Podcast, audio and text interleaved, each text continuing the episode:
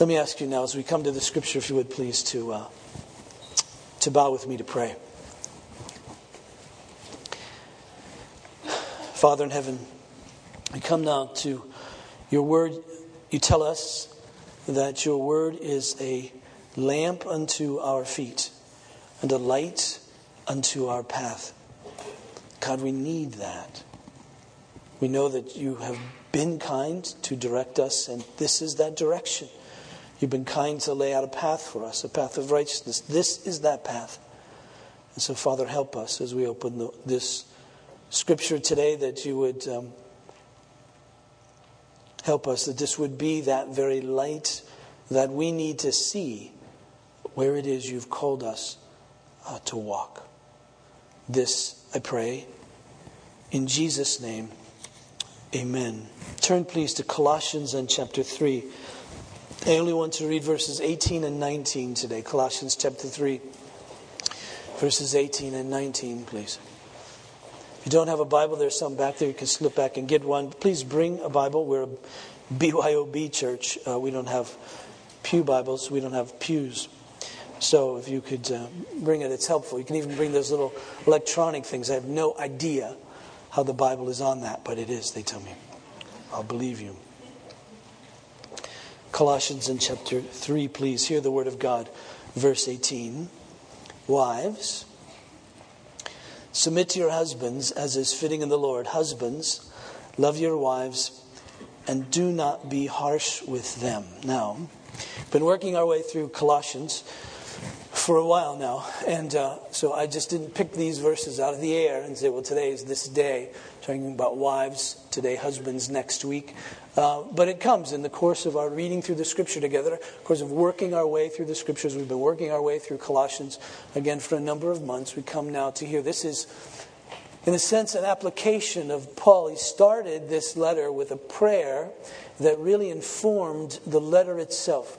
You might remember he began by praying that we would be filled with a knowledge of God's will in all spiritual wisdom and understanding, so that we would walk worthy of the Lord, worthy of Christ, fully pleasing to Him. So that's His desire. So as He, he prays, He prays for these people that, that, that they would know God's will.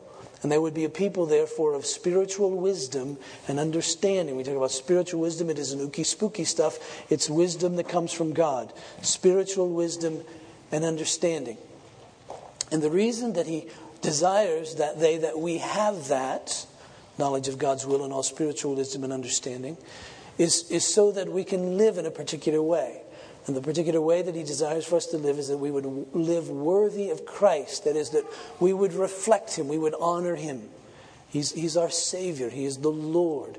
Uh, we're to be conformed to his image. So everything that we do is to, to reflect him. So that's his prayer that we live, that we walk worthy of Christ.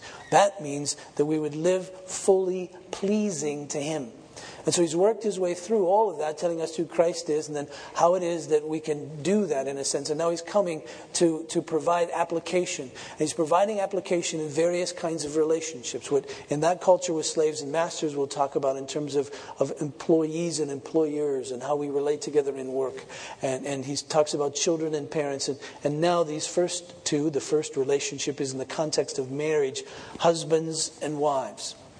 And we remember from last Sunday, as we kind of made our first pass by this, that uh, this is part of a, a, larger teaching, really, from Ephesians chapter 5. And there we noted a number of things. One is that the reason for the submission of the wife is that the husband is the head. You remember in Ephesians 5, the apostle says that, uh, that, that as Christ is the head of the church, so husband is the head of his wife.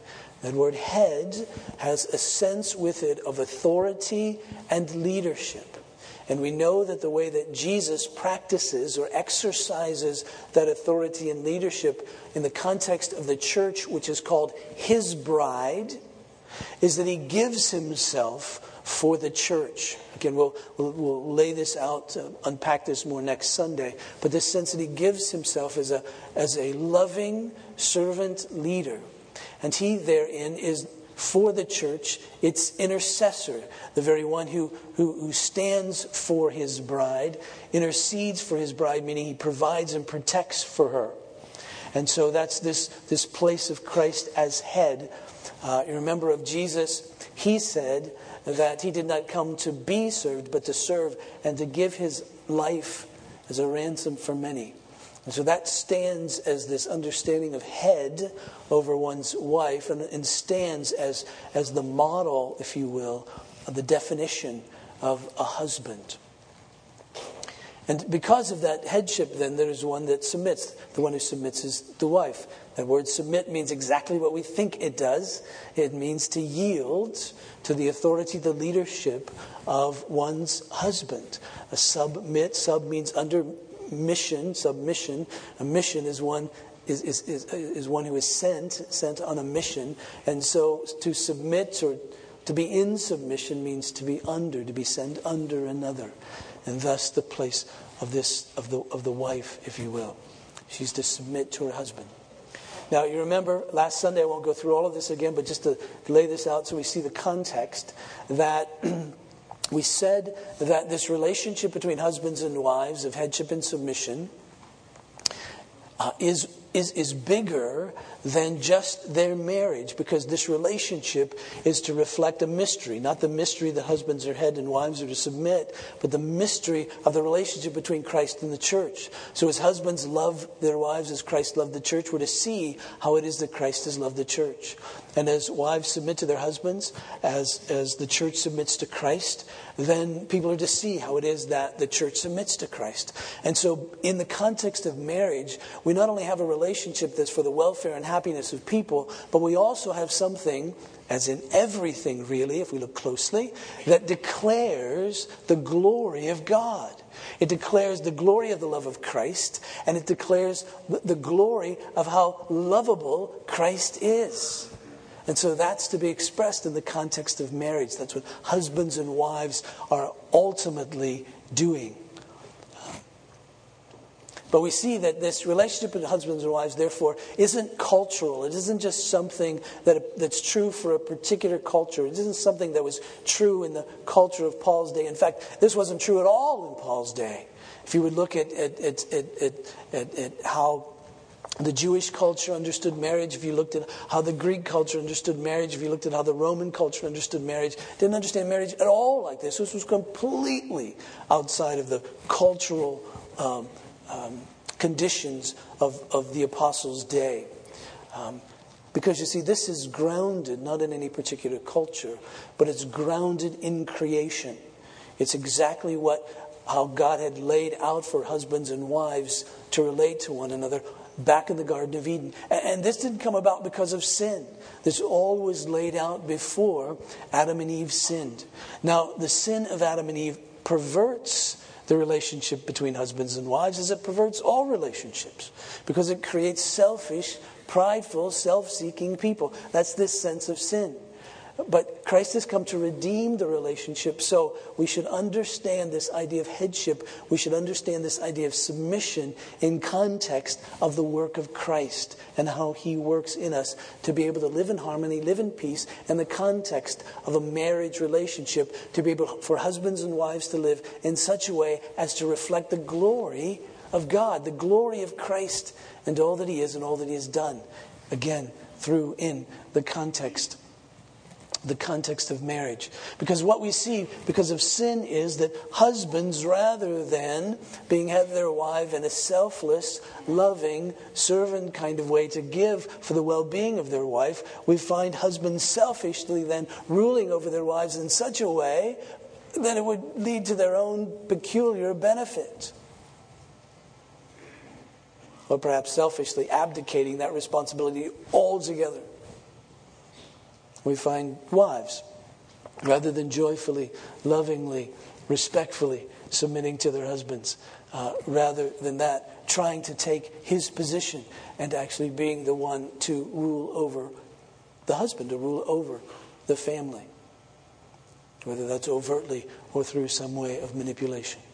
We see that because of sin. Christ has come to redeem that. And so that's what the apostle is talking about because we realize that each time marriage comes up in the New Testament, there isn't anything, any appeal to culture, there isn't any uh, appeal to the, the, what's happened because of sin. Rather, there's this appeal to husbands and wives or to relate to one another. Ephesians 5 speaks of wives submitting to husbands, head, husbands being head uh, in the context of that marriage relationship. We find the same really here in Colossians in chapter 3. We find it also in Titus in chapter 2, as, as Paul writes to Titus. Listen to this uh, Titus chapter 2, uh, verse, verse 1. But as for you, teach what accords with sound doctrine. Older men are to be sober minded, dignified, self controlled, sound in faith, in love, and in steadfastness. Excuse me. Older women likewise are to be reverent in behavior, not slanderers or slaves to much wine. They're to teach what is good, and so train the young women to love their husbands and children, to be self controlled, working at home, kind, and submissive to their own husbands, that the word of God may not be reviled. And so there we have it again. Wives are brought up, so is this idea of submissiveness. And then in 1 Peter and chapter 3, Peter speaks to marriage relationships as well. Now, he includes not only wife, Christian wives being married to Christian husbands, but Christian wives being married to unbelieving husbands. Notice how Peter puts it, 1 Peter chapter 3. He writes, Likewise, wives be submissive to your own husbands, so that even, even if some do not obey the word, they may be won without a word by the conduct of their wives, when they see your respectful and pure conduct. Do not let your adoring be external, the braiding of hair, the wearing of gold, the putting on of clothing but let your adorning be the hidden person of the heart with the imperishable beauty of a gentle and quiet spirit, which in God's sight is very precious. For this is how the holy women who hoped in God used to adorn themselves by submitting to their husbands, as Sarah obeyed Abraham, calling him Lord. That's Lord with a little L, not a big one. And you are her, you are her children if you do good and do not fear anything that is frightening. Likewise, husbands, live with your wives in an understanding way, showing honor to the woman as the weaker vessel, since they are heirs with you of the grace of life, so that your prayers may not be hindered. Again, this sense of headship, of submission.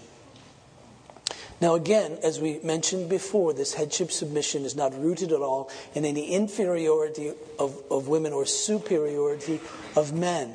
In fact, we find men and women, husbands and wives, both to be created in the image of God. That's what the scripture tells us. We read, for instance, as, as Paul writes about those who are believers, uh, using the expression, those in Christ, he puts it like this He says, there is neither Jew nor Greek, there is neither slave nor free, there is neither male nor female, for you are all one in Christ Jesus.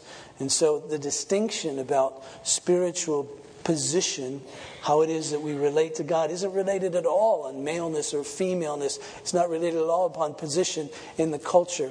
Uh, God shows no partiality uh, on any of those points. It's all His work in us, and we each respond to him. In fact, Peter speaks of husbands and wives, and he says, likewise, husbands live with their wives in an understanding way, showing honor to the woman as the weaker vessel, since they are heirs with you of the grace of life. They're heirs with you of the grace of life. And so, women, wives, share in the same spiritual blessing, grow in spiritual maturity and understanding, uh, just as their husbands. They are co heirs with you of, of this grace that God gives, this, this grace of life. In fact, there is a oneness of husbands and wives. So much so that neither husband nor wife ever thinks or should think again of me, but should only think of we. It's now two together. There is no unilateral decision making. There's no unilateral understanding even of life. It's not just I'm thinking this and telling it to you, or I'm deciding this and putting it upon you. There is this oneness of husband and wife together in life. The scripture says that a man should leave his father and mother, be united to his wife, the two should become one flesh of sharing life together. This, this oneness is so complete that neither husband nor wife no longer owns his or her own body. Notice how Paul puts it interestingly in 1 Corinthians chapter 7. He says, Now concerning the matters about which you wrote, it's good for a man not to have sexual relationships, sexual relations with a woman, we could put parenthetically, who isn't his wife, as you'll see in a minute. But because of the temptation to sexual immorality, each man should have his own wife, and each woman her own husband. The husband should give to his wife her conjugal rights, and likewise the wife to her husband. Here's the point, verse 4. For the wife does not have authority over her own body, but the husband does. Likewise, the husband does not have authority over his own body, but the wife does. Isn't that interesting? That the oneness is such that we no longer own ourselves. Now we know we've been bought with a price by the Lord Jesus, of course. We both husband, wife, male, female, everybody belongs to him. Belongs to him. He's bought us. But now you realize in this oneness of husband and wife, they belong to each other to such a point that they no longer each own, if you will, their own body. It's that kind of oneness. So the question is if there's all this equality and oneness, how is it that one is commanded to submit to the other? If there's all this, why is one commanded to submit to the other? Now, on the one hand, we can say we sort of do it all the time. I mean, human beings submit to one another all the time. In fact, there's commands for human beings to submit to one another all the time. We're to submit to civil authorities, for instance. We're to submit to leaders in the church, the author of Hebrews tells us. We, we find that relationship in one sense among equals all the time. Um, the President of the United States is a man. I'm a man. But yet, because of the position God has put him in, I submit in a very real way to him uh, equal on one sense, yet I submit in another way. Elders in the church are just men, yet Scripture says that the church is to submit to leaders, and thus we find that to be true. Equals, human being to human being, but yet this place of submission as well. But, but the real point, as we've been stressing so far this morning in the context of our worship, I trust you've picked it up, is the fact that there is headship and submission even in God. And we've been created in His image. And thus we have Father and Son. And even in the context of the titles Father and Son, you get some sense in which, which in, in the, the direction of the submission. It is the Son who submits to the Father. Now we know that they're equal. That is, that the Father and Son are God. We, we look at the Lord Jesus, we read about him in the course of Scripture, we say, that's God. He's eternal. He said, Before Abraham was, I am. We see his power, we see his goodness, we see his righteousness, we see his wisdom. We see all that he brings as judge, as creator, as the light of the world, as the bread of life is the one who holds power over death. We see that in Jesus. He's, he's God.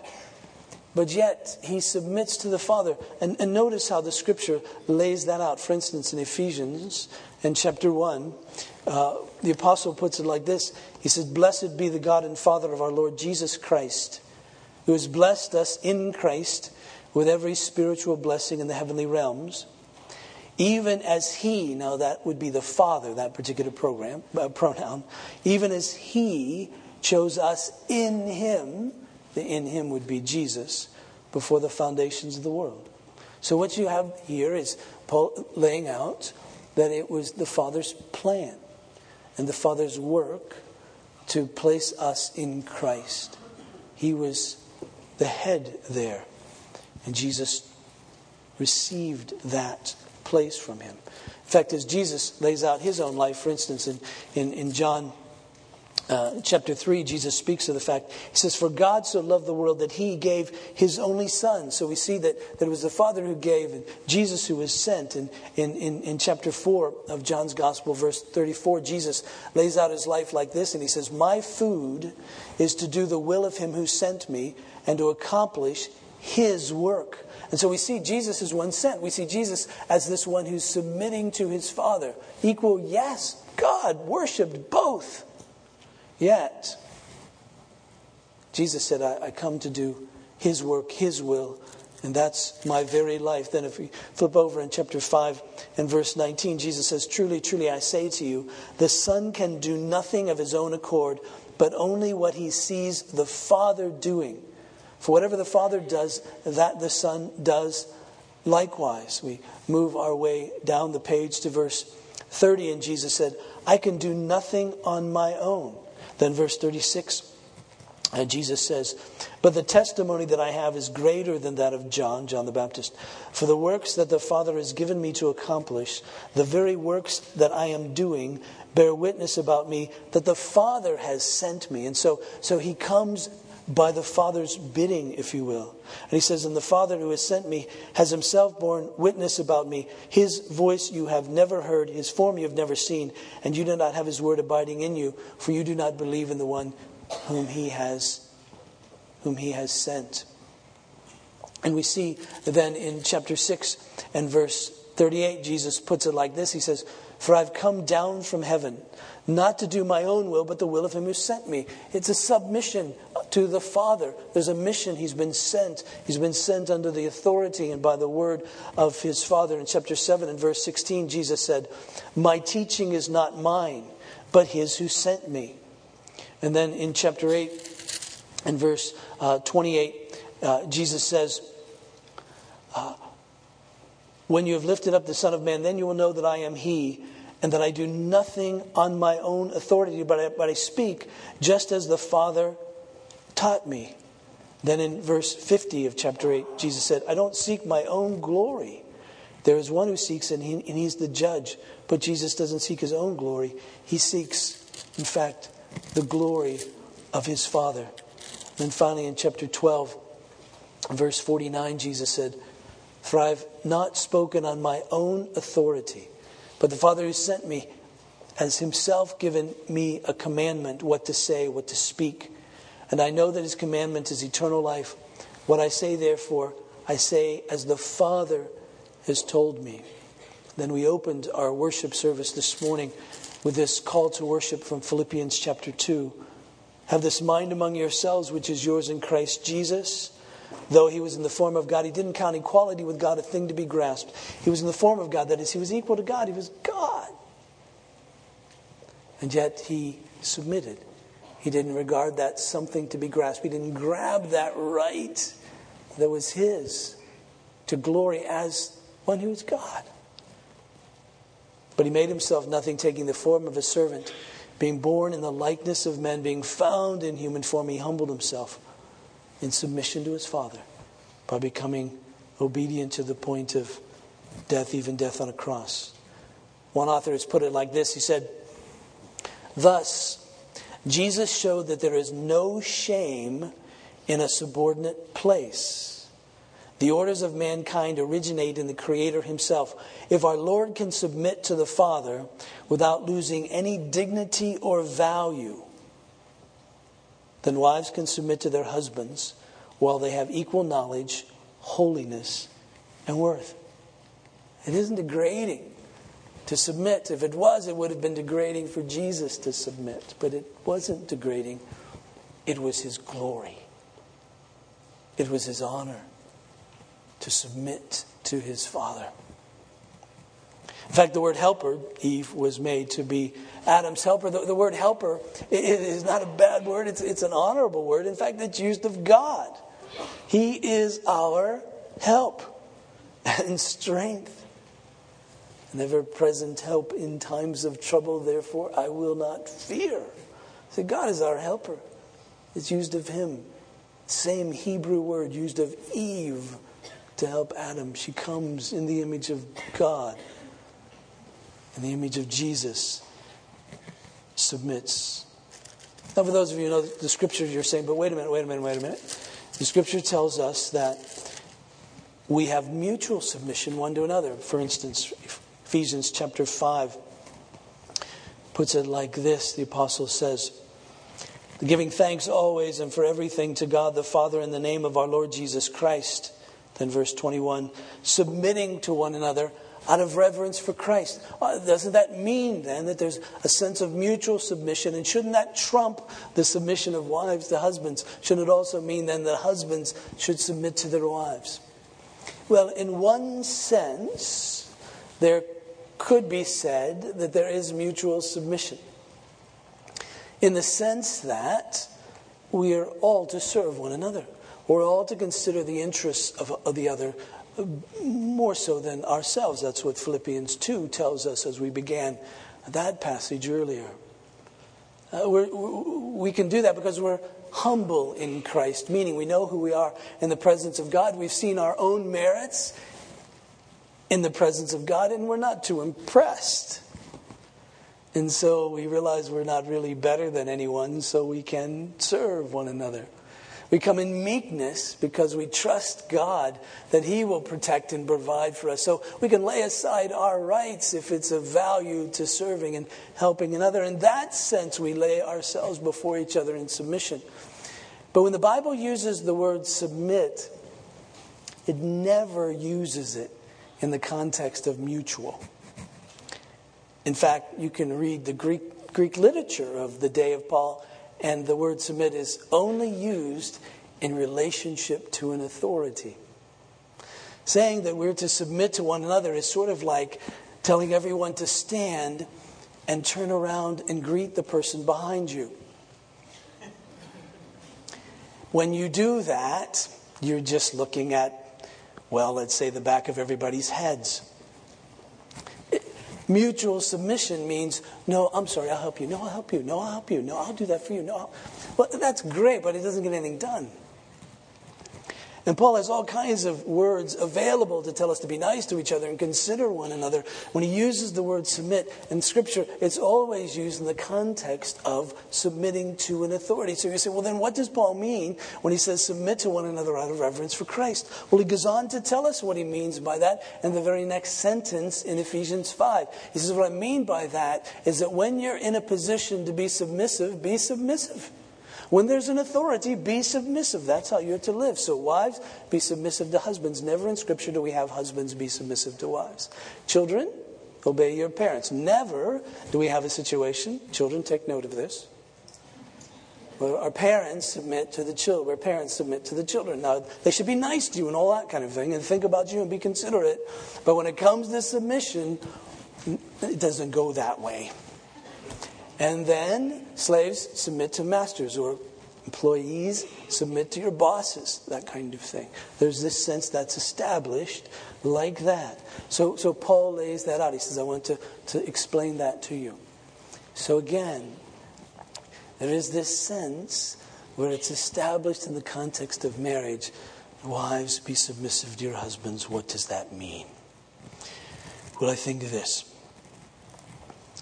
that submission of wife to husband is a disposition of mind, a disposition of her attitude where she desires, in grateful obedience to Christ, to joyfully honor and affirm her husband's authority and leadership. Let me read that again.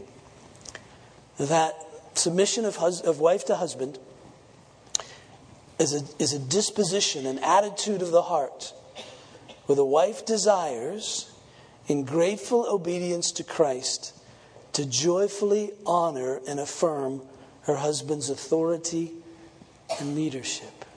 I say it's a disposition of heart. It's an attitude of heart. It's a desire. It doesn't mean that she's always going to be able to do that. There may be some occasions where a wife cannot submit to her husband, but she wakes up in the morning knowing she's a wife, thinking, What I desire to do today is have opportunity to submit to my husband to honor him and to affirm his authority where God has placed him in my life and to affirm that. So it's a disposition of heart. And I also also put that it's it's out of, it's in grateful obedience to Christ. That is, it's out of obedience to Christ. Okay, He said it, therefore I must. But it's, it's in grateful. It isn't gritting one's teeth obedience. It isn't like, this is a bad idea, Jesus, but okay. It's that you're my creator. You've established marriage. Therefore, you define who I am. And as wife, you're defining me as one who's submissive to my husband. So I'll worship you for that. I'm grateful. I'm happy. I'm grateful that that's the place you've put me in. And to joyfully honor and affirm our husband's authority ah, and leadership in her life. It's a joyful thing, not, again, a begrudging thing. When we live in a way that isn't joyful, we tell the world that God is not glorious. We tell the world that He is not really worth serving, or we'll put in our time because we think heaven's going to be really cool. But right now, the way He has us live isn't so hot. And so we're to be joyful in all of that. Now, again, this doesn't mean that there's inferiority of a wife anymore, that Jesus was inferior to the Father. No, there's this equality. It isn't that she, she doesn't have the intellect in order to, to really be the head. It isn't that at all. She has as much intellect. It isn't that she can't grow spiritually as, as much as her husband. That's ridiculous as well. But Paul assumes that women mature spiritually, that wives mature spiritually, just as men and husbands do. And we know that because he addresses wives in the scripture. He doesn't write, Husbands, tell your wives to be submissive to you. He says, Wives, be submissive to your husbands. What does that mean? It means that he's expecting that they're listening. He's expecting that they're there when this letter is read. He's expecting that they're going to read it when they have opportunity to read it, that they're going to think about it, ponder it. It's, it's a direct command to them. It isn't that it must go through their husbands in some sort of convoluted way to get to them. No, he says, This is what your life is to be. And so he lays it out like that. In fact, as we read the classic woman, Proverbs 31, we stand utterly amazed at this woman, no doubt, who is one who understands this submissiveness. Verse 10, Proverbs 31. An excellent wife who can find, she is far more precious than jewels. The heart of her husband trusts her. Think about that. As a wife, you're to live in such a way that your husband grows. Trust is something that's earned. Your tr- husband grows to rely upon you, to trust you. I have a little expression I've stolen from some dead guy that I use in a prayer that I always pray at a wedding. And I pray for the husband that, or the wife, that her husband may reverence at the shrine of her heart. I, I could never come up with that. But this sense of, of, of, of reverence, of trust, of relying upon. Yes, I need her. She's a place in my life that I, I she is my helper. I need her there. I trust her. I rely upon her. Why? Because she's wise. She knows things I don't know. She sees things I, I, I can't see. You know, I've said many times, as others have had, that if the husband is, is the head, the wife is the neck. Right? That, that, that she's the one who takes the husband's head, if you will, respectfully, submissively, kindly. No whiplash involved here. Generally, less, less we need it, less it's a quick one, you know. Oh, got it. Uh, then the other men in the church give chiropractic care at the next men's Bible study. Oh, yeah, I know that hurts, doesn't it? Um, but to see, you see, because she's been given to him as, as helper. The wise man knows that and takes complete advantage of it. Notice what it says The heart of her husband trusts in her, and he will have no lack of gain. He's no fool, you see. He understands, oh, if I listen to her, I've listened to her before, and it's helped me. I've gained from that. And so that's this, this woman is a thoughtful, considerate, wise, spiritually mature woman who is able to offer to her husband help in all kinds of areas that he might not see. And only a foolish man doesn't take it. it, it you lay out all then what she does in her life. She's this prototypical woman has it figured out. She knows how, how to arrange life in such a way that she helps her family continuously. I love this expression in verse 21. She's not afraid of snow. of all the things that could be said. Well, why isn't she afraid of snow? Well, because she's packed up. She knows stuff. She's got food. Everything's ready. She's thought about that too. And the husband's walking around going, "Oh no, it might snow." She says, "That'll be that'll be okay, really. We've got Oreos and milk, you know, all the things that you really need in there. It's good. It's good. Got blankets. We'll be okay. We Can pack in. That's good." Her husband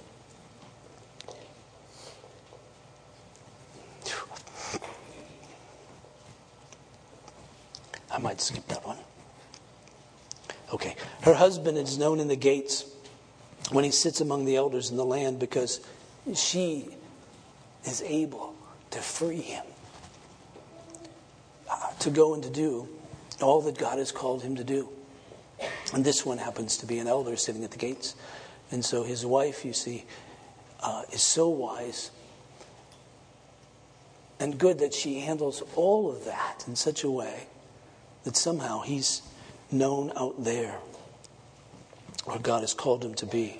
She opens her mouth with, with wisdom, and the teaching of kindness is on her tongue. She, she looks well to the ways of her household and does not eat the bread of idleness. Her children rise up and call her blessed. You see, this submission ends up like Jesus being her glory. Jesus' submission to the Father ultimately was his exaltation. The wife's submission to husband is ultimately the word of blessing that comes from others to her. Not that she's done it for all of that, but, but that's the end result. You get a sense that she's sitting around surprised. What did you say? Oh, really? Well, thank you. And so, all of that.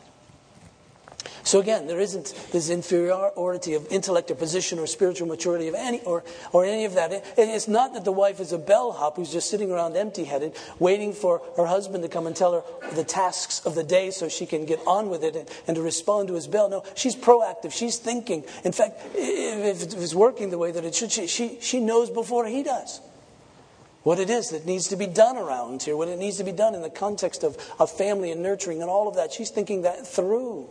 And, and, and so it's, it's happening. He isn't having to do all of that, to think through all of that. And of course, we know this isn't an absolute submission. We've said this before, but it's important to, to really nail down the only absolute submission any of us has is to God.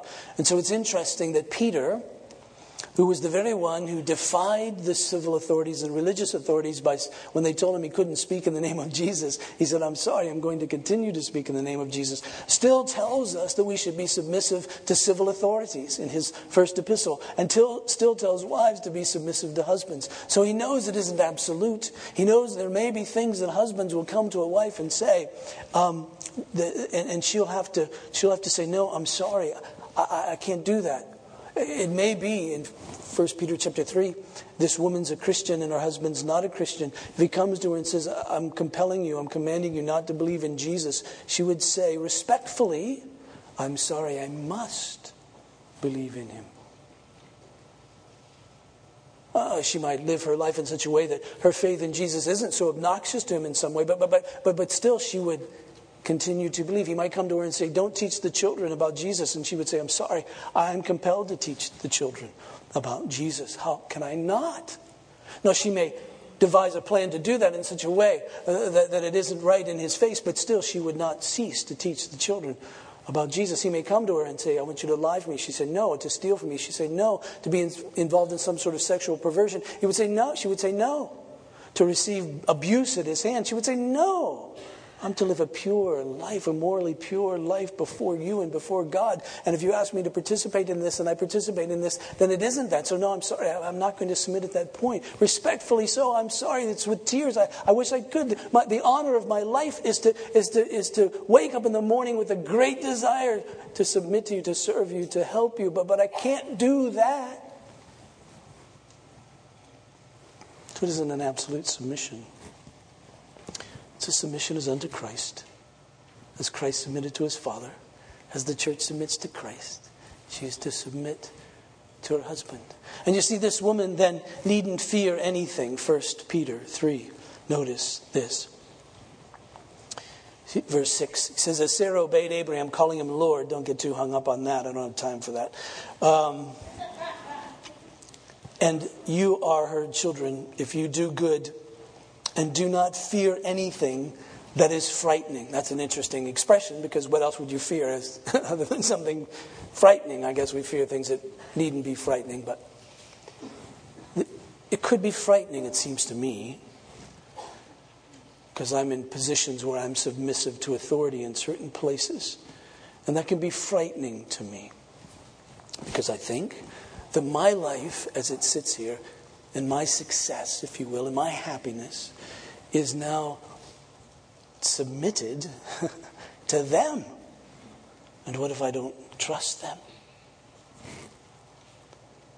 But Peter says you don't have to be afraid in this place. Why? Because he's already said, verse 5, he says, For this is how the holy women who hoped in God adorn themselves. Because your hope isn't in your husband, your hope isn't in his decisions, your hope isn't in all of that, your hope is in God. And so you're trusting as you follow after Christ, as you hope in him, you're trusting in God for your future, you're trusting in God for your children, you're trusting in God for your happiness, you're trusting in God for your welfare. He's going to work through this husband, but you're trusting that in the midst of your obedience to Christ in a biblical, godly way, that you really have nothing to fear. Trust, hope in God, not your husband as a godly woman once put it to me. Hmm. If my husband goes down the tubes, I guess I'll go down the tubes with him because my hope is in God. Yes. Now, how does a woman get to this place? Well, the apostle says, it's by living worthy of Christ. That is to set your mind, Colossians chapter 3, verse 1, to set your minds, wives, upon Christ, where he's seated, seated in authority, that your eyes are upon him. And then you're to live in such a way that you take off everything that's inconsistent with him, like sexual immorality and anger and malice and slander. Take it off. And then you're to put on Christ. Most especially, you to put on compassion and kindness. To be compassionate towards your husband and realize that, that, that he doesn't have all the best position either, necessarily. To love as Christ has loved the church. To lead in a world like this with all that can go wrong. To take a measure of authority in the context of family. Be responsible before God. Uh, you know, most men, I have this sense that when I die and meet the Lord, He's going to ask me about my wife and my children in my church. There's things for which he's given responsibility. And that's what I'm going to be called accountable to. Be compassionate to your husband. Realize it isn't easy. Be kind. Desire to do those things which are kind, which help him in the calling to which God has given him to love you and to love the family and to, to be head and to be responsible and all of that, to, to love him, to be kind in that sense, to put on humility and meekness, to, to see yourself in the presence of God and look at your own merits and realize that you're not smarter than your husband, although it may seem like that at times, that, that you're not better than he is. to be meek, to set aside your own rights for his well being course, any of that doesn't mean you can't change your husband. Of course, this woman in 1 Peter 3 was a believer. He was an unbeliever. And she was to live in such a way, Peter says, so that you may win your husband. Wives, if you, if you find your husband with wrong thoughts, respectfully, kindly help him to see the truth. If he's got wrong priorities, help him kindly to see the right priorities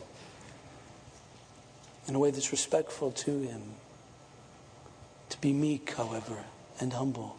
Most especially, put on patience. Be patient with him.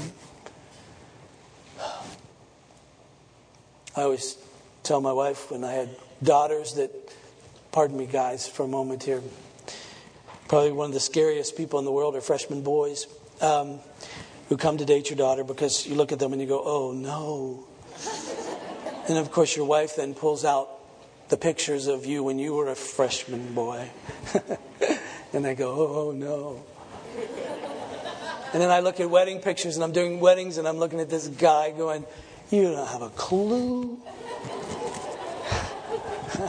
uh, none of us had a clue. Women, be patient. We, we do grow up. it may not be so good for a while, but, but we, we, we can be taught. And, and, and be patient in the midst of, of this. Learn to submit in a way that's respectful and loving and praying, you see. Be patient. Bear with your husband. As a husband, I can tell you there is great pressure. And I know as a wife there's great pressure. I'll get to that next week. But as a husband, there's great pressure to work and to provide and to be and all of that, bear with him in the midst of this life and forgive him as Christ has forgiven you. That's how you do it, you see. Just like we do everything in the faith.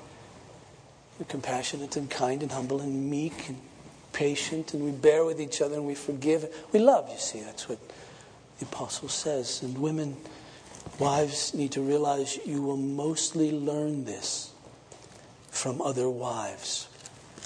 Paul writes to Titus, and he says this Older women likewise are to be reverent in behavior, not slanderers or slaves to much wine. They're to teach what is good. And so train the young women to love their husbands and children, to be self controlled, working at home, kind and submissive to their own husbands. Husbands,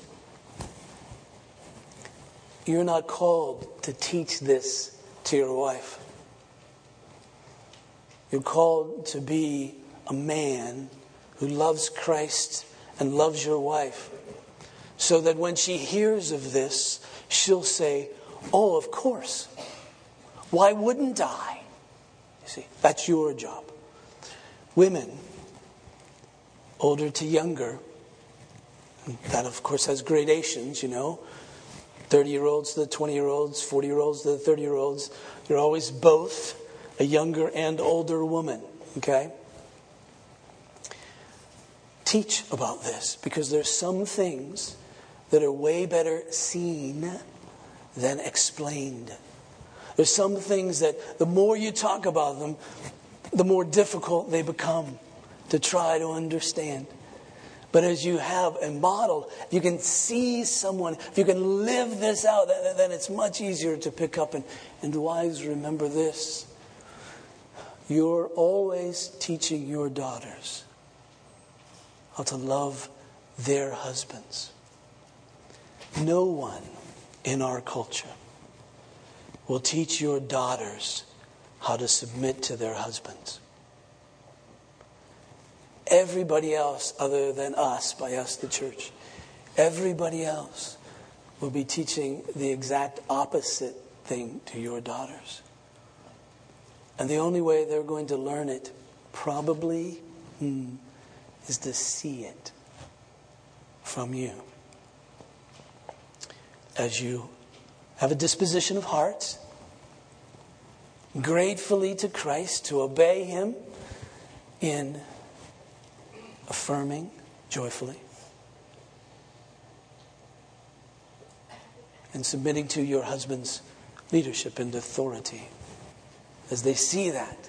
that. That's where this idea about training up your child in a way he or she would go, they won't depart from it. You see, if we train up our children because that becomes the natural course of life in the context of our families, it really does get so ingrained in them that it's very difficult to shake even if they want to. Even if they're taught differently, even if they describe their life differently than that, when you look at it, you'll find, oh, they're living this way because that's all they really know. That's what they've been shown. Of course, that has all kinds of negative connotations too if we do this badly. But we must teach. And it all comes, you see, all of this comes because of, of Christ, uh, in whose image we're being conformed, the submissive one, Jesus, who submits to his, his Father on behalf even of his, even though he's equal to the Father, he submits in humility so that we might have we might have, have life. You remember on the night that Jesus was betrayed, he took bread. He was the very Son of God, the glorious one. He took bread, he gave it to his disciples. He said, This is my body, which is given for you. And in the same way, he took the cup. And again, after giving thanks, he gave this to his disciples. He said, This cup is the new covenant in my blood shed for many for the forgiveness of sins. Do this in remembrance of me. The apostle says, As often as we eat of this bread and drink of the cup, we declare the Lord's death until he comes. Now, what are we declaring? We could make a long list, but today, given our topic, what we declare is this that Christ Jesus, equal to the Father, submitted himself to the Father, and that was his glory. And thus, wives, submit to your husbands. That is your glory. That is your glory. Let's pray, Father. Pray for me and for us that you would grant us grace to allow you to define us and help us to understand and walk in a way worthy of Christ. Please, I pray, take this bread, this juice, and set it aside in such a way that will enable us to reflect upon Christ and know that He's present with us, that He's here. That wives could take great comfort, Father, in knowing that they're being called to something, Jesus, to which you were called. Husbands can take comfort into knowing that husbands have been called to something that to which Christ has been called, the head, to give himself. And we all can take great comfort to know, Jesus, that you are completely obedient in everything, to submit to be head. All of it. That we might be your bride, that we might have life. And so, Jesus, now come and bless us all by your presence. Give us great hope in God that everything to which we have been called, He will help us and it will be fulfilled. And it is God who has called us. Surely He will bring it to pass. Take this bread and juice, use it in such a way that would provide for us great hope in God. Meet with us here, Jesus. In Jesus' name, amen.